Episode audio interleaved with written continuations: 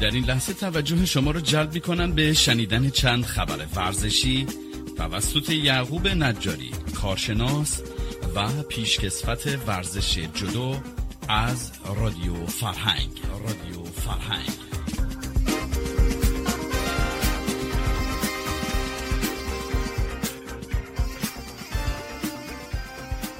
درود فراوان خدمت تمامی شنوندگان عزیز و ارجمند رادیو فرهنگ. اخبار ورزشی این هفته رو به استحصال تک تک شما عزیزان میرسونم و آرزوی سلامتی و تندرستی را برای یکایک شما عزیزان از خداوند خواستارم. رقابت های والیبال قهرمانی آسیا در شهر چیباسیتی ژاپن از روز یکشنبه آغاز خواهد شد و تیم ملی ایران در اولین دیدار خود در مقابل تیم هنگ کنگ سفارایی خواهد کرد.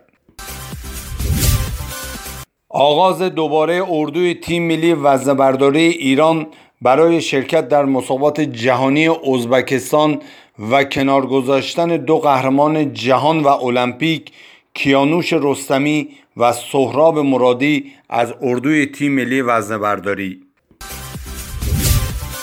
رونالدو در اولین حضور خود در تیم منچستر یونایتد موفق شد با دو گل در اولین دیدار خوشحالی را برای طرفداران شیاطین سرخ به ارمغان بیاورد.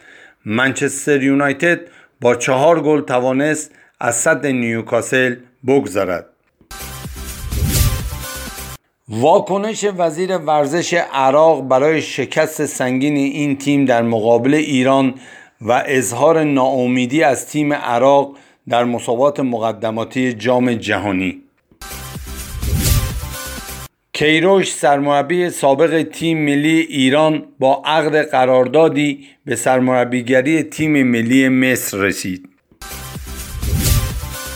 مسابقات کشتی آزاد جام مدوید که در بلاروس در حال پیگیری می باشد به این شهر ادامه پیدا کرد. عباس فروتن کشتیگیر وزن 125 کیلوی ما راهی دیدار فینال شد و امیر حسین فیروزپور با شکست سنگین در مقابل حریف بلاروس به دیدار ردبندی رفت.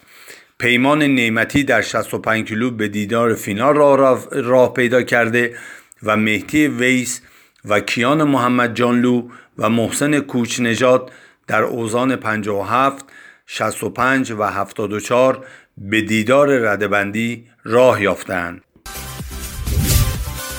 حمله علی مرادی رئیس فدراسیون وزنه‌برداری ایران به علیرضا دبیر برای پرداخت پاداشت مدال طلا در روی سکوی المپیک به حسن یزدانی برای گمراه کردن افکار عمومی در مورد مشکلات وزن برداران و عدم پرداخت به موقع و در خور قهرمانان وزن برداری تیم ملی ایران توجه رسانه های ورزشی را امروز به خود جلب کرده بود.